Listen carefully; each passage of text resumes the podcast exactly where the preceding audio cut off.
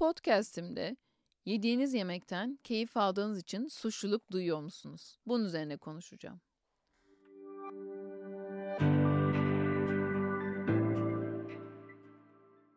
Önünüzde güzel bir yemek var veya uzun zamandır gelmek istediğiniz restorandasınız. Keyfiniz yerinde. Dostlarınızla birlikte önünüze gelen her yemekten tadıyorsunuz. Bütün hafta egzersiz yapmış olabilirsiniz.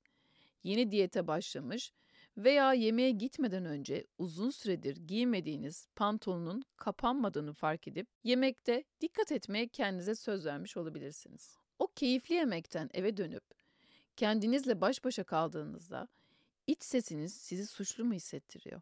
Lütfen hissetmeyin. İyi bir yemek fırsatını yiyip değerlendirmemek, kendinizi cezalandırmak, ertesi gün aç bırakmak, kendinize kızmak, yine tutamadın kendini, nasıl verecek bu kilolar, bütün hafta dikkat ettiğin gibi söylemler söylemek yerine kendinize şunu söyleyin. Bana afiyet olsun. Karnınızın doyduğu, keyifli bir geceyi reddetmeniz veya sorun haline getirmeniz aslında yapılan araştırmalara göre bir yeme bozukluğu veya psikolojinizle ilgili bir rahatsız, rahatsızlığınız olduğunun belirtisini, gerçeğini ortaya koyuyor. Tabii bu dediğim tek sefer için geçerli değil. Kendinize hep bunu yapıyorsanız burada bir durup düşünmenizi tavsiye ediyorum. Çünkü yemek yemek içgüdüsel olarak bedensel hazların başında gelen ilk eylemlerden biridir. Bu eylemi keyifsiz ve yanlış bir eylem yapmanız yalnızca sizi duygusal olarak mutsuz etmenin dışında bağışıklığınızın da etkilediğini biliyor musunuz? Vücudumuzda öğrenebilme, düşünebilme ve hafızada saklama kapasitesinde iki sistem bulunuyor. Bunlardan biri beyin, diğeri de bağışıklık sistemidir. Bağışıklık sistemi de beyin gibi bu bilgiyi var olan durum karşısında indirip çözüm üretir. Beyin ve bağışıklık sistemi dışında hiçbir sistemde, hiçbir organda olmayan bir özellik bu. Bağışıklık sistemimiz için yalnızca doğru beslenmek değil, psikolojimiz de gerçekten çok önemli. Belki bunu birçok kez duymuşsunuzdur. Özellikle de stres olduğumuz zamanlarda salgılanan kortizol hormonu. Bu hormon enerji sağlayabilmek için glikoz üretiyor ve bağışıklık sistemimizde bir aslında bir şekilde bir darbe vuruyor. O yüzden bir taraftan şeker yemenin bağışıklığını düşürdüğünü hep bundan söz ederiz. Şeker yemek kötüdür der. Ama aslında tabii ki hissettiğimiz stres de bir bir adıyla glikoz ürettiği için gene bağışıklık sistemimize darbe vurur. Siz sürekli kendinizi mutlu etmek, hayattan keyif almak için bir şeyler yapmaya çalışırken bir taraftan da kendinizi suçlarsanız genelde kendimizi suçlayacak daha fazla olay bulduğumuz için tabii ki kötü olan taraf kazanıyor. Kötü olan taraf kazandığı için de devamlı motivasyonumuz düşüyor. Kendimizi mutsuz hissediyoruz ve aslında bir şekilde dolaylı yoldan da bağışıklığımıza ve bedenimize zarar veriyoruz. Bizler hayatımızın her döneminde veya bir şeye karar verirken hep iki düşünce arasında kalırız. Gitsem çok eğlenebilirim ama çok para harcarım. Kazanan düşünce eylemi belirler. Araba kullanırken bir taraftan gaza basmak isterken diğer taraftan frene basıp durmak için hazır bekleyen taraf hep diğer tarafta bekler. Yani kötü olan aslında sizin motivasyonu düşüren taraf hep bir tarafta bekler. Ama siz motivasyonunuzu güçlü tutarsanız, o düşünceyi daha sağlam ve güçlü tutarsanız diğer tarafın kazanmasına izin vermezsiniz. Arabanın gidip gitmeyeceğine, yola, hızına, giderken sevdiğiniz bir müziği açıp devam etmeye veya tam tersi canınızı sıkan bir işle ilgili düşünmeye siz karar vereceksiniz. Gideceğiniz yere vardığınızda müzik dinleyen mi yoksa canını sıkan düşüncelerle varan kişi mi mutludur? Bu kişiyi yediği yemeğin tadını alan kişi olarak da düşünebiliriz. Hatta ne yediğinin çoğu zaman farkına bile varmayan kişiler vardır. Çünkü mutsuzdur. Mutsuz olduğu için o mutsuzlukla yediğin yemeğin keyfini almayabilir.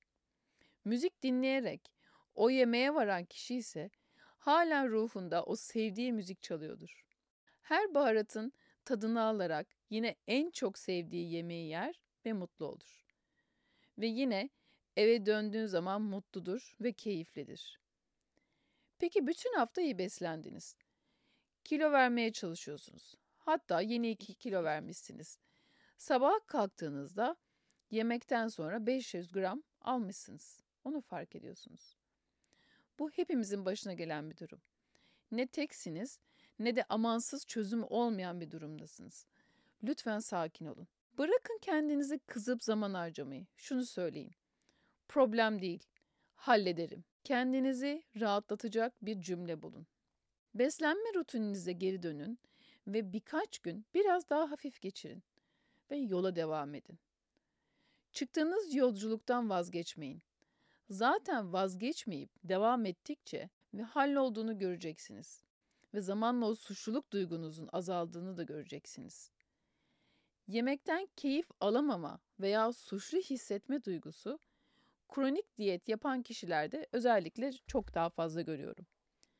Kendi danışanlarım da bazen beni bir panikle arıyor. Dün akşam çok kaçırdım, ne yapacağım? Aslında haftalardır. O kadar kendimi tuttum. Gidince aşırı yedim. Belki sizin de başınıza böyle bir durum gelmiştir. Şah, şahsen benim başıma birçok kez geldi.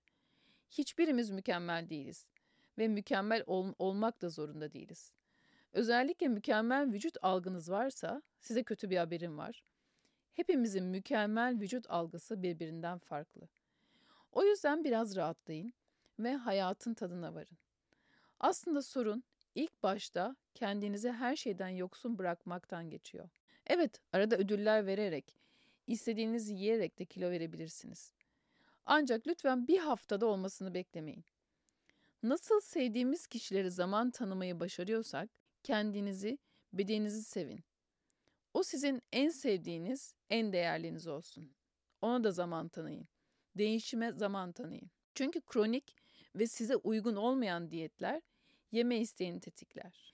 Yine Yale Üniversitesi'nde tanınmış bir beslenme bozukluğu araştırma görevlisi Judith Rodin yaptığı araştırma sonucunda özellikle kalori ve yağ alımını yaşamı sürdürmek için gerekli olan seviyenin altında kısıtlayan diyetler, artan yeme isteğini destekleyen tek diyet türü olduğu ortaya çıkmış. Yemek yedikten sonra gelen aşırı duygular aslında yine aşırı yemeye yol açmaz veya yoksun bırakmaya. Bunlar aslında çözümlenmemiş duygular yol açar. Mutlu olduğunuz diğer anları veya keyif aldığınız diğer eylemleri hatırlayın. Sonrasında yine kendinize kızdınız mı? Çalışmanız gerekirken çok sevdiğiniz bir filmi seyretmeye gidip eve geldiğinizde saatlerce kendinizi suçladınız mı? Çok güldüğünüzde kesin ağlayacağım gibi batıl inançlara sahip misiniz? Bu söylediklerim bir kere mahsus olarak değil. Hayatınızda size keyif veren şeylerin ertesinde neler yaptığınızı sizden not almanızı tavsiye ediyorum. Bakalım nelerden keyif alıyorsunuz? Ve keyif aldığınız için size kızan mı yoksa gurur duyan mı bir sen var? Konuyla ilgili soru sormak ve danışmak isterseniz duygusal nokta beslenme Instagram sayfamdan bana ulaşabilirsiniz. Teşekkür ederim.